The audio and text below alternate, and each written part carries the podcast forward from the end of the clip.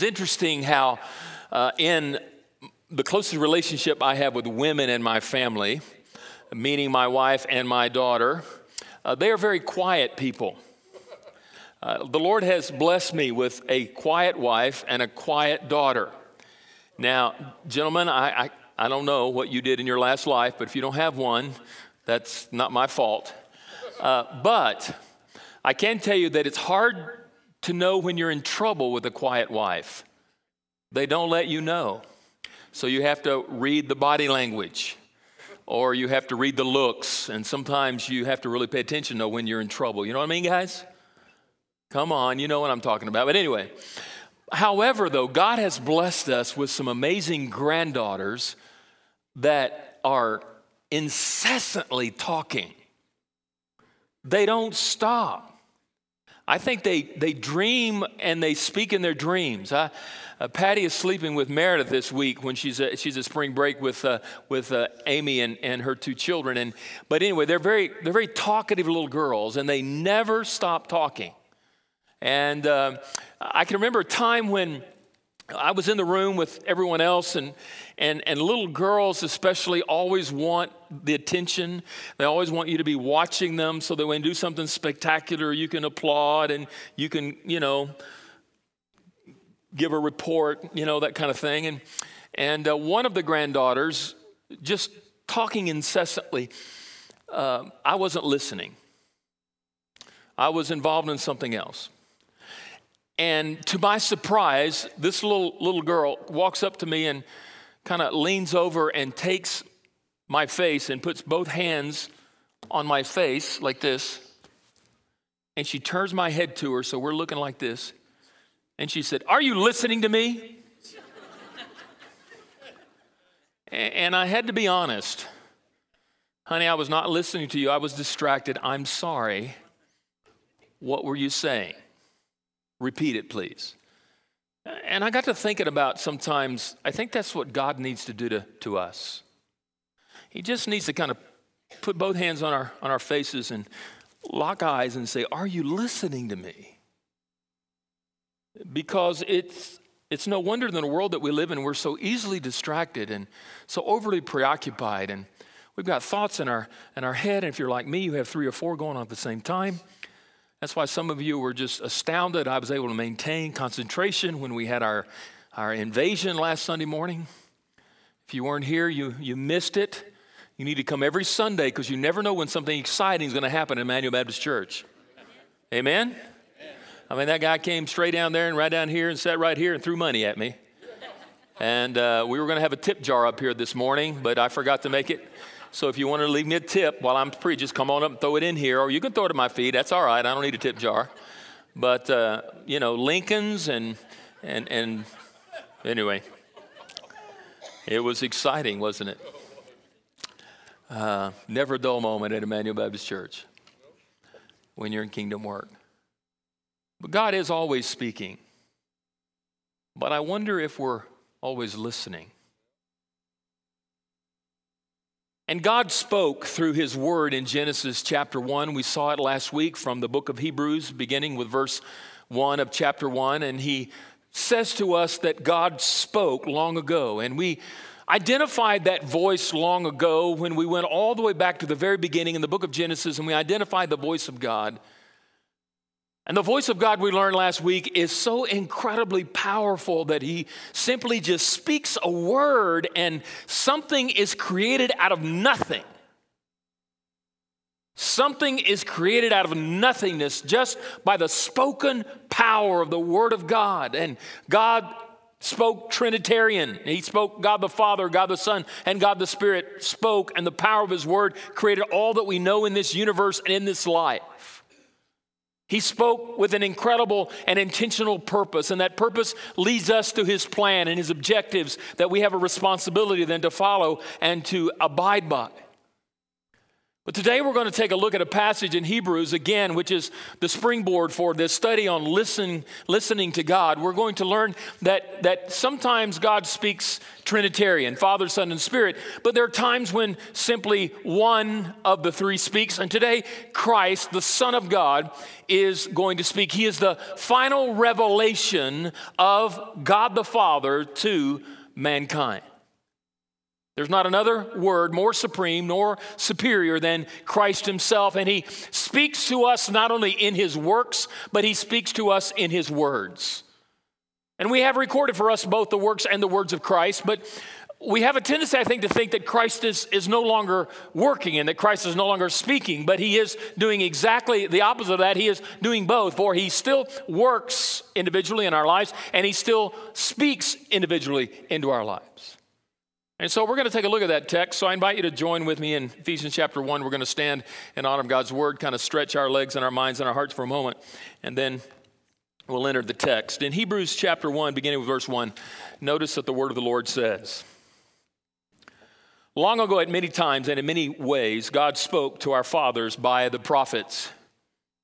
But in these last days, he has spoken to us by his Son, whom he appointed the heir of all things through whom also he created the world. He is the radiance of the glory of God and the exact imprint of his nature, and he upholds the universe by the word of his power. After making purification of sins, he sat down at the right hand of the majesty on high, having become as much superior to angels as the name he has inherited is more excellent than theirs. Thank you, Father, for the opportunity we have to be challenged by your word. Speak to us in this sacred place. We know that you're present. We, your people, are here, and you promise where two or three are gathered in your name that you would be present. And in your presence, we humbly bow before you this morning. We exalt you and glorify you and magnify you and praise you today for the divine creator that you are who simply spoke us into existence. What an incredible God you are, and we worship you today. We adore you today. We honor you today. God, I pray that as we open your word, that you would open our minds and hearts. Help me communicate what is here. It's a complicated passage for us to understand in this modern world that we live in, yet your word is, is eternal. It transcends culture and time and, and, and even our lives. So, Lord, speak clearly, distinctly, help us understand, and to walk away with transformational truth that will change our lives. For we ask it in Jesus' name. Amen. Thank you. Please be seated. Uh, this passage in John 10 that I want us to look at in a minute, begin with verse 1, is a passage that sort of is set up by John 9. It's interesting that the Apostle John, here in, in this re- record of his word, kind of, kind of goes into 10 from, from chapter 9. And it's interesting here that we see in, in 9 1 where there's a man who, is, who has been, it says, has, has been blinded since birth. And, and Jesus and his disciples run across this man, and there's a discussion sort of arises because of his condition. One of the disciples says, Jesus, is he blind because of his sin or the sins of his parents? And if you're familiar with that story, you know that Jesus is neither. Uh, he is blind so that I might be glorified by my work. That's a short narration of, of the whole text. And Jesus then turns to the man and he spits on the ground and he makes mud out of, out of the dust and his own saliva and he places that, that remedy on the man's eyes. And he tells the man to go to the pool of Siloam Wash it and he will be healed. The man does that. And it's not surprising to us because we know the power of the spoken word of Christ and what happens to those who are obedient. He goes to Siloam, he washes, and for the first time in this man's life, he sees. Imagine that. Washing and then opening and seeing the wonderful creation of the Father for the first time. That creation that we know that was that was created out of the spoken word of God. He sees it all. We know that there are some people then in the, in the area who began to dialogue with him. There's a conflict in regard to who healed him and why and, and when, and there's a debate over the Sabbath. And they bring the man then to the Pharisees, and there's a discussion about how and why Jesus would heal someone on the Sabbath. They completely ignore the miracle, the fact that the man can now see. And as a result of that conversation, he said, I don't know Jesus. I just know that his name is Jesus. I don't know him, but his name is Jesus. And they excommunicate him from their presence. They tell him to leave. He's not welcome. Leave. Interesting that that man runs across Jesus later on, and he and Jesus have an, a dialogue in which the man places his faith and trust in Christ. He becomes a fully devoted Christ follower, and now he's a disciple of Jesus. And it is here in John 10, beginning with verse 1, where we see that, that Jesus now acknowledges or he now claims that he then is going to assume the name of not only a shepherd, but also a savior. He addresses himself to this audience as a shepherd and as a savior. And in the address that we're going to look at today, we see that, that Jesus is continuing somewhat the dialogue that he had between himself and that man, but he's also not talking to the, just this man who now is a new believer, a new disciple, but he's talking to all of his disciples who are present. And he's saying to this man and to those who are listening to his voice, he's saying, You may be excommunicated by man, but man has no authority. For I, as the shepherd and the Savior alone, have the authority to excommunicate or to expel people from the blessing of God and heaven. And I, as Savior and Shepherd, alone have the authority to invite people and welcome them in. Man does not have that power. This is huge for us today because there are some who who claim to follow Christ who also claim that, that, that there is such a man on the planet who has the authority from God to either allow people in or to excommunicate people from receiving salvation. And so they want to have last rites and so forth. But I'm here to tell you that Jesus is saying to us today that no one can keep us from Him and no one can invite us into Him except Him. He alone has that power. He alone has been given that authority. And it's in this passage in John 10 where Jesus communicates first to us that he is revealing himself as the shepherd. He's speaking to his disciples, he's speaking to us, and he's saying to us, I want you to see me as your shepherd. Now, that loses somewhat of a significance for us because not many of us, if any of us at all, have ever tended to any sheep. Anybody here have a, a lamb or, or a flock of sheep? We've got some people who have some acreage here and who live in the country, but look around, no one here has sheep, no one has a lamb, no one knows anything about shepherding. So we kind of use lose some of the metaphor here because we don't know a whole lot about shepherding, much less tending to a flock of sheep. And so when, when we read this, we somehow miss the intent, I think, where Jesus is speaking to some people who are very familiar with, with the analogy and with the metaphor that he's, that he's suggesting here. A shepherd is simply someone who guides, who leads, who nourishes, who protects, and who tends sheep. Interesting that he calls himself the shepherd and we are sheep. As we addressed last week, we're sheep.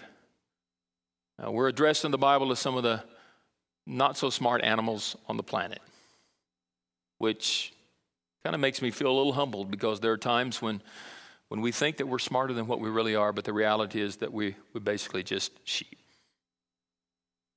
And so here we see as Jesus communicates in the voice, he says, I am your shepherd. Now, what does that mean, I'm your shepherd? There are four things I want to quickly look at in regard to the shepherding, guiding, leading, caring, tending aspect of the shepherd. First of all, when he speaks, he calls his disciples to exercise discernment exercise discernment. In verse 1 in chapter 10 of the Gospel of John, he says, Truly, truly, I say to you, he who does not enter the sheepfold by the door, but climbs in by another way, that man is a thief and a robber. Now, we, we didn't grow up in the Orient in the day of Jesus, and we probably have not visited you know, the east and, and Jerusalem and all that, but it's a very common thing then for shepherds to be tending their sheep out in the pastures during the day and then to come into the town for the evening where their residences were. And so they would bring their sheep in, these shepherds, and there was a common sheep sheepfold or a, a common pen where multiple shepherds would share one pen. And each of these shepherds would then corral their sheep through the single door that led in to this compound that was guarded and protected by rocks that were built up in the form of a fence so that the sheep could not leave and so that predators or thieves could not easily get to their, their sheep. And there they remained for the evening, these multiple sheep from multiple shepherds or multiple herds or flocks. And they were there for the evening. Now, the intent, I think, of the words of Jesus here is an intent to describe that the sheep in this pen are protected, they are safe, they are secure.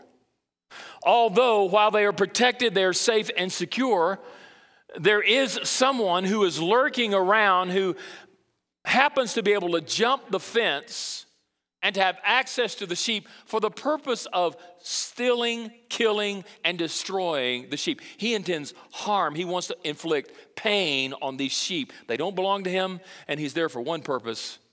Maybe he didn't have dinner that night, or maybe he wants to steal them to sell them. And so we have then the description of a thief who jumped over to do harm and hurt to the sheep. Now, what is Jesus saying to his disciples? He's warning them, isn't he? That even though you're in the fold and even though you're in the flock and even though you may be my sheep, I'm here to tell you that there is a danger out there. And I'm going to warn you that there is a wolf, there is, there is a lion who is seeking to devour and to destroy anyone that he can. And we must be discerning and know when the enemy is attacking. Or if we do not know when the enemy is at attack, when he is coming to inflict harm, hurt, to steal, to kill, and destroy, we will be then victims of the predator, Satan. And he's encouraging these sheep to exercise discipline while they're in the safety and the security of, of this pen in which the shepherd has placed them. And that the security is the security of salvation, I believe. That there's still a component in which we engage in battle. There's an enemy. His name is Lucifer. He is Satan. He is also called the devil, in which we are regularly then to put our guards up and to discern and to know when he is attacking so that we can put up the defenses and so that we can call the shepherd to guard us. So he calls for discernment. I wonder how discerning you are to the wiles of the devil. For he is certain and it is sure that he will attack. And his intent is to harm and to hurt and to kill and to steal and to destroy. It is certainly not to build up. He calls for discernment. Notice he also calls for discipline. It's interesting in the text, in the next verse, he said, But he, the shepherd, who enters by the door is the shepherd of the sheep. He's describing himself as the gentle or the good shepherd who is entering by the door. Notice the thief jumped the fence. He is the shepherd, and the reason why he's able to go through the door is because he is the owner of the sheep, and the sheep are his and he is theirs, and there's a relationship there. So he doesn't have to jump the fence. He doesn't have to sneak over. He doesn't have to do it on the cover of night. He just walks through in the morning in the bright of the day, just as he's supposed to. Why? Because he has a right to these sheep. But notice verse 3 to him, the gatekeeper opens. You see, in the evening, as these sheep were in the, the pen, there was one entrance and one exit, only one. They were, they were one of the same. They would often leave a, a gatekeeper or they would leave a, a, watchman who would then, in the evening, he was allowed to sleep, but he would lay his body across the entrance. How'd you like to do that? Sleep on the out open door. And uh, the reason he did that, I think, is to keep the sheep in the pen.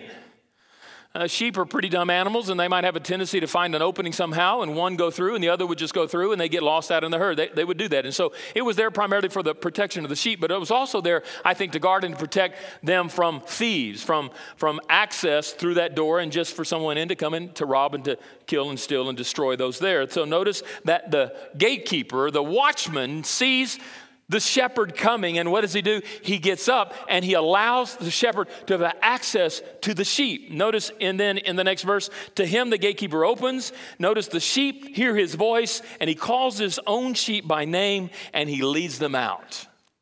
That's, that's pretty interesting. Here, these sheep, they hear the voice of their shepherd. They're attentive to what he is saying. They, are, they know that something is coming up. They know that it's day. They're beginning to feel hungry about what you're doing right now when it was for lunch. They know that the shepherd is coming because he's come many, many times before, and he's going to call them by name and he's going to lead them out. And not only do they attentively listen, they hear his voice. Why? Because they are his sheep. But it's interesting that he calls them by name. Now, I don't know if that strikes you as somewhat interesting, but what name do you give a lamb? Now, I've heard of people that have named cows and horses and, and dogs. But what name do you give a lamb? Floppy ears? Puffy? I don't know what. But I mean, you've got several dozen sheep, and each one of those, you have a name for each one of them. I don't know, but maybe when you're out in the country and you're watching your sheep graze, you don't have anything better to do except to give your sheep names. I don't know. There's no texting, there's no cell phones, there's no access to internet, you know, so they, well, what are you going to call that? And so they just gave them names. And each individual sheep had an individual name. Isn't it interesting to know that he knows your name? Because even though we're a whole, we're individuals. Kind of reminds me of salvation, doesn't it, to you? We were in this large pool of lost people, and He called us by our individual names unto Himself. We were attentive to that call. We responded to that call. We reacted by obedience, and we came and we followed the voice that we heard as Jesus was calling us unto Himself, and we put our faith and trust in Him as our Savior. That's, that's phenomenal analogy. It's a great metaphor. But in this concept of listening, I, I see that the sheep were attentive to the shepherd's ear. They heard and understood what he was saying, and they moved toward his voice because they knew that he was leading to somewhere they wanted and needed to go. And that is exactly what we must do. We must exercise the discipline that is necessary to be attentive to his voice, to hear the direction in which he is calling from, so that as we move toward him as our shepherd, we wind up where he desires that we go. It takes discipline to do that because we're going to see in a minute that there's so many voices that are out there. Notice he also calls for dedication. It says in verse 4 when he has brought out all his own, he goes before them and he and the sheep follow him for they know his voice. It's also said that in in the morning as the shepherds would gather together and all these sheep were in the pen it, it's believed that some would stand outside of the pen you know at a distance. They would they would distance themselves one here and one there and one there and one there. And the, the gatekeeper would would stand away from the gate and each one of the shepherds would call out to their sheep hey fluffy! Hey fluffy! What would fluffy do yeah, he'd make the noise, but he would hear his shepherd call his name, and he would start moving toward that open gate, and he started moving toward his shepherds. Now, there were multiple shepherds there, but he heard his name called by the shepherd that he knew, and he moved toward that shepherd, ignoring all the other distractions of the other shepherds calling other sheep. He knew the voice of his shepherd. How did he know? Because he had spent time with the shepherd. And I think one of the main reasons why we have a hard time distinguishing and knowing and hearing and, and following the voice of the shepherd is because we have failed to know him beyond our conversion experience. I mean, all of us in this room who've placed our faith and trust in Christ heard him call us by name, and he redeemed us, and he rescued us and he reconciled us to the Father, and now we have a, an intimate love relationship with him. And we heard that voice and we responded to that. We moved to it and we came down and we, we placed our faith and trust in Christ and we were saved. But that's, that's the extent of our knowledge of him. We've not taken the time to spend time with him, being dedicated to an intimate love relationship and building that relationship so that we can hear and distinguish his voice from all the other voices. And because we've starved that relationship, we've not taken the time to cultivate that relationship. We, we, and this is what I find of somebody, well, how do I know when God is speaking? Spend time with Him and you'll know when He's, when he's speaking. If you don't spend time with Him and get to know Him, you won't know when He's speaking. And when you don't spend time with Him, get to know Him and know when He's speaking, guess what? You got to rely upon everything and everyone else to tell you what He's saying. Don't come in here on Sunday morning just expect me to tell you what he's saying. You listen for him, and as you spend time with him Monday through Saturday, and you sit under somebody's great Bible teaching or some poor, lame excuse for teaching like I'm doing here today, you can hear the discerning voice of God and you can follow his voice. It's not man's voice, it's not the culture's voice, it's not anyone else's voice, some politicians. It's God's voice that we need to get to know so that we can follow him. And unless you get to know him, you won't, you won't be able to, to know when he's speaking. Because he goes before his sheep. He doesn't come behind us and whack us and get us to go. He says, Follow me. And he starts walking and he's talking and he's calling. How are you going to follow him if you can't hear him? As he leads the way by going before us. And then notice then in the next verse, verse 5 and a stranger they will not follow, but they will flee from him for they do not know the voice of a stranger. There's an aspect of discrimination, and I know the word discrimination has a tendency to convey in our culture today something really bad, but the word discrimination is a really a great word. It, it conveys this aspect of, of discernment. You're able to discern good from bad, or best from not quite so good, or a stranger from the one you know, and you're able to, to discriminate, and you know that's bad, this is good. That's not the voice of Jesus. This is the voice of Jesus because the world that we live in is screaming at us. It's yelling at us from all sides, from within side of our homes, from televisions and radios and internet and text and all kinds of things. And it's interesting. I, I mean, I, I'm getting tired of the ads that I'm getting. And they, got, they keep competing with the voice of the Good Shepherd. And I've got to, I've got to somehow figure out, you know, that's a stranger's voice. And I think, too, sometimes people have a hard time distinguishing uh, the voice of, of the Savior and the shepherd from, from a stranger's voice, is because the reality is we're spending too much time over here with a stranger. You follow me? We're spending too much time with a stranger than we are with the shepherd. We're, we're over here with a stranger a lot more than we are with a shepherd. And then when the shepherd's calling, we, we, we, we don't hear him. It's a faint memory or, or some kind of small voice, but we're over here becoming familiar with things and places and people and all that that we shouldn't be. And they're, they're strangers because they're not of our flock, they're not of our fold, they don't follow our shepherd. And so he's saying you should flee from that. Run. Submit to God, resist the devil, and he will flee. And so he becomes then the shepherd that speaks into our lives. But he also speaks as a savior. It's interesting, the voice of Jesus, he speaks not only as a shepherd, but as a gracious savior. Grace is simply unmerited favor and he then speaks as a savior. He's beginning to change metaphors now in this very simple narrative where he kind of takes a turn and he says, Now I, have told you about me as the shepherd. Now I want to I want to tell you about me as the savior because I not only have the voice of a shepherd, I also speak as a savior. And he says four things about the voice of the savior. First of all, as the voice of the savior, he offers admission into the fold. He says, Jesus again said to them, Truly, truly, I say to you, I am the door of the sheep. I am. This is one of the many I ams that Jesus declares himself to be. I am the great I am. I am the, the only one. There is no other one but me. I am the sole one who is the door. I am the one. There are not multiple doors, not multiple ways, not multiple paths. There's only one way to get into the fold, to become a part of the flock, to be, to, for him to be our shepherd is through Jesus.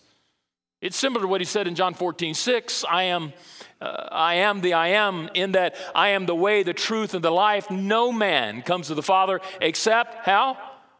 Through me or by me. The only way to have access to the Father and the only way to be invited into the fold and into the flock and be one of the sheep is through Jesus. There is no other way. I don't care what our culture says, there is no other way except Jesus. All other ways are nothing but heresy and they're false Christs. And they follow a false shepherd who is not the true shepherd, Jesus. And so he offers admission. When you buy a ticket to go to, to a movie or to a concert or to an event, the only way to get into the event is what? You got to have the ticket. They're not going to let you through the door. I'm here to tell you the only way to get into heaven and the only way to be a part of the flock and the fold and to be a sheep with the rest of the sheep that follow the one true shepherd is to know Jesus and to have placed your faith and trust in Christ. Without him, you don't have a ticket to get in and you will not be let in. He offers admission, he offers assurance. Notice for those who have a ticket, he says, I am the door. He repeats himself and he says, If anyone enters by me, he will be saved. If anyone enters by me, it, it has sort of a tone of a personal responsibility here to me. If anyone, it's a personal thing, it's an individual thing. It's not a group decision. It's not a family decision. It's an individual decision where I must individually, personally stand accountable before God. As He calls my name, I respond to Him and I move toward Him. And once I move toward Him, notice He will save me if I act right. Is that what it says? He will save me if I feel like I'm saved. Or He will save me if somebody tells me I'm saved. What does it say? He will be saved. He will be saved. Once I know Christ and I have a ticket to get in and I'm part of the fold, there's nothing that I can do to ever lose or forfeit my salvation. Nothing. It's not about what I do, it's about what He has done for me, and it seals and settles and, and establishes my eternal security once and for all. It's similar to that which the, the, the, the young guy who sold everything he had and went and sold, you know, and, and wasted it away. And then when he repented, what happened? He came back and found what? The Father waiting for him the whole time. But you know what's interesting about that story? There's not a single time where the scripture ever said that the Father stopped being the Father of the Son. My two sons bear my name. Unfortunately, my daughter doesn't bear my name anymore. I still have her in my iPhone, Amy Boswell. I'm a hard sell. I, I, I knew her first, but, but she's still my daughter. And they're still my sons. And there's nothing they can do to change that. There's nothing I can do to change that. Even if I disown them and write them off and someone else adopts them, they're still my children. And I think what he's speaking into our lives today is there's some of us here this morning who, for whatever reason, feel like that, that, that I'm not saved. Have you ever listened to the satanic lie where Satan comes in and he whispers, You're not saved? You can't be saved. That's not the way Christians act. That's not what believers do. That thought that you thought, man, you're not saved because if you were saved, you really wouldn't think that. Has anybody woken up in the middle of a sweat in the middle of the evening? You know, you've been in bed and you wake up at three o'clock in the morning and all of a sudden you're, man, am I, is all of this, am, am I really saved? If I died tonight, would I make it? Now, there are some of us who probably need to question that and need to come to terms with that. But for the most of us, I think once we place our faith and trust in Christ, our eternal destiny is secure. And the enemy, I think, many times, the Spirit convicts and sometimes tells some who think they're saved, they're not saved. And granted, I believe in that. But I think there are most of us and many of us who need to come to terms with our eternal security. You're only saved once. You don't need to keep inviting Jesus into your heart again and again and again and again and again. And it really troubles me when I talk to somebody and say, Well, I, I need to invite Jesus into my heart. Really? Yeah. This is my sixth time. How many times does it take you to get it right? I'm going to ask you, how many times does it take to get it right? One more time. How many times does it take to get it right? Once. J.D. Greear came out with a new book Stop inviting Jesus into your heart. It created a lot of controversy. I bought the book. We're talking about it at the last Southern Baptist Convention. A lot of pastors were worried about it. And basically, what he's saying is you don't have to invite Jesus in your heart over and over and over and over and over, and over again. It's a one time deal. You don't lose it. It's about what He has already done, not about what you do. And thirdly, He offers access to God. It's interesting that we find in the text, He says, and will go in and out and find pasture. It's, it's, it's about a sheep who gets to go in and out. When before there was a gatekeeper and he, he was not allowed to go in and out at will, he had someone always there keeping him in or keeping him out. But now he's saying, You got the freedom now. And I think what Jesus is saying is, You now have complete access to God. There is no go between between you and God. Christ is the only mediator that we need. And once we placed our faith and trust in Him, guess what? We have the joy and the privilege and the honor and, and the opportunity to go to Him. And when we come to Him, notice it says, we will find what? Pasture. Now, how many of you are looking forward to leaving here and go outside and, and get on all fours and start jumping on some grass here in a minute? Anybody wanting to do that for lunch? You know, we look at pasture. What does that mean? I'm, I've chewed on some grass blades before, but I've never eaten any intentionally. He's saying you'll find all the provision that you need. It's available, and He will provide it. All that you need. And if you don't, He doesn't provide it for you, you probably don't need it. I think most of us could do without a far less than what we already have. But notice he also offers abundance. Interesting, Jesus concludes by saying that the thief comes, he reminds them only to steal, kill, and destroy. And then he says, I came that they might have life and have it abundantly. Great passage. Why did he come? He left heaven, was born of a virgin, lived a perfect life to only die on a cross, to be raised from the dead three days later, and to ascend to the Father after that. For what purpose? Why did he come? So he may have life. That word may have life is in the present active. It's in the present active. The life that we have in Christ is not a futuristic thing, it's a present reality. It's a present reality. I think sometimes we look so forward to the future things that we're going to be seeing, the future reality, that we forget that salvation is a present reality even today, for we will presently have life. The word life is a great word. It simply means exuberance, joy, energy, vitality, life. With Jesus, we have life. Without Jesus, we really don't have a life. We don't have these things. But we have life how? Abundantly. The word abundantly is a beautiful word that simply says exceptional, exponential, extraordinary, over the top, life to the max. That's the life we have with Him.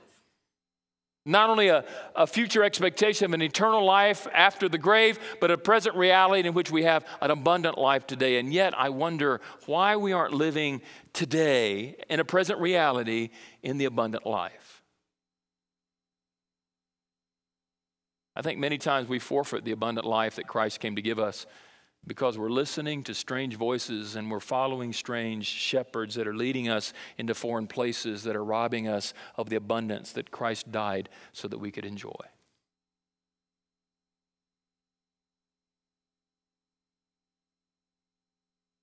And we forfeit the purpose for which He came. And we're no different than the young man who sold his inheritance to follow some dream that had no purpose in the plan of his father. So, as we close, let me ask you.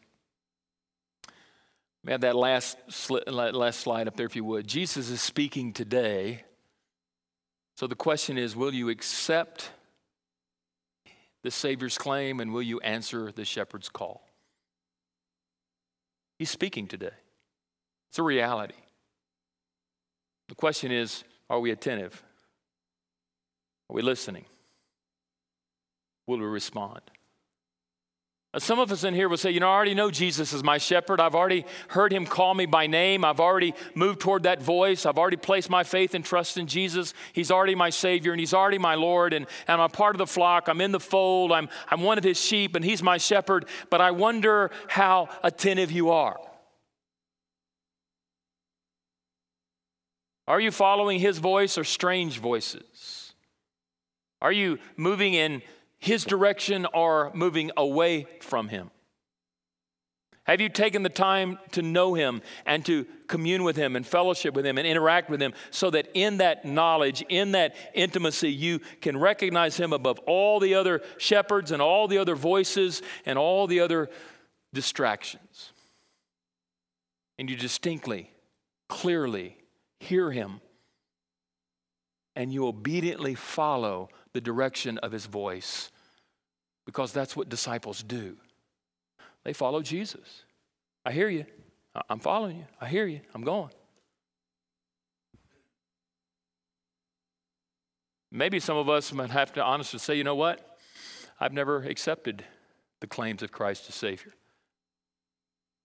And today is the day in which you need to place your faith and trust in Christ and receive Him into your heart and place your your commitment before Him and say, I want to follow you. I want to be your disciple. I want to hear your voice. I want to follow you. I want to be one of your sheep. I want to be in your flock. He's calling you by name. How will you respond? And then there's some of us this morning who have heard, but yet we still don't quite accept the claims of Jesus. Well, how's that so? I've mentioned it already. We've either done something that we shouldn't have done, or thought something we shouldn't have thought, or we felt something we shouldn't have felt, or we've, we've strayed, we followed a strange voice. How can his sheep follow a stranger's voice? So I must not be saved. Is that reality? No. There's not a perfect person in this room.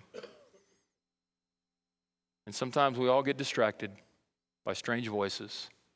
Sometimes we misconfuse his voice from a stranger's voice. Sometimes we make bad decisions, we go in wrong directions, we take wrong paths. We think wrong thoughts, we feel wrong feelings, we don't do the right things. And some of us think that what we've done and where we've wound up is beyond grace. But 1 John 1 9 says that if I confess my sin, he is faithful and just to forgive me my sin and to cleanse me from all unrighteousness. Jesus said in Revelation chapter 3, 19 and 20, Those whom I love, I rebuke and discipline. So be earnest and repent. Here I am, Jesus says. I stand at the door and knock. If anyone hears my voice and opens the door, I will come in and eat with him and He with me. Today, in this moment, in this place, He stands at the door of your heart and He's knocking. Do you hear what He's asking? You know where He's leading. The question is, will you follow? The answer should be yes, because that's what sheep do. It's what disciples do. They follow their shepherd wherever He leads, whatever He asks, we follow Him. Let's pray. Thank you for joining us for this broadcast of Immanuel Baptist Church. Immanuel is located at 1415 South Topeka in Wichita, Kansas, and is easily accessible from all parts of the city and surrounding areas. Every Sunday morning, Immanuel offers two worship services. The first service begins at 9:30 a.m and offers a contemporary worship setting in a casual and relaxed atmosphere. Our second worship service begins at 10:50 a.m. in our worship center and is led by the Immanuel Choir and Orchestra. Both services are centered around strong biblical teaching where the Bible is presented in a clear and relevant way. Life groups for children and adults of all ages are provided at 9:30 a.m. and 10:50 a.m. For more information, please visit our website at www ibcwichita.com. That's www.ibcwichita.com.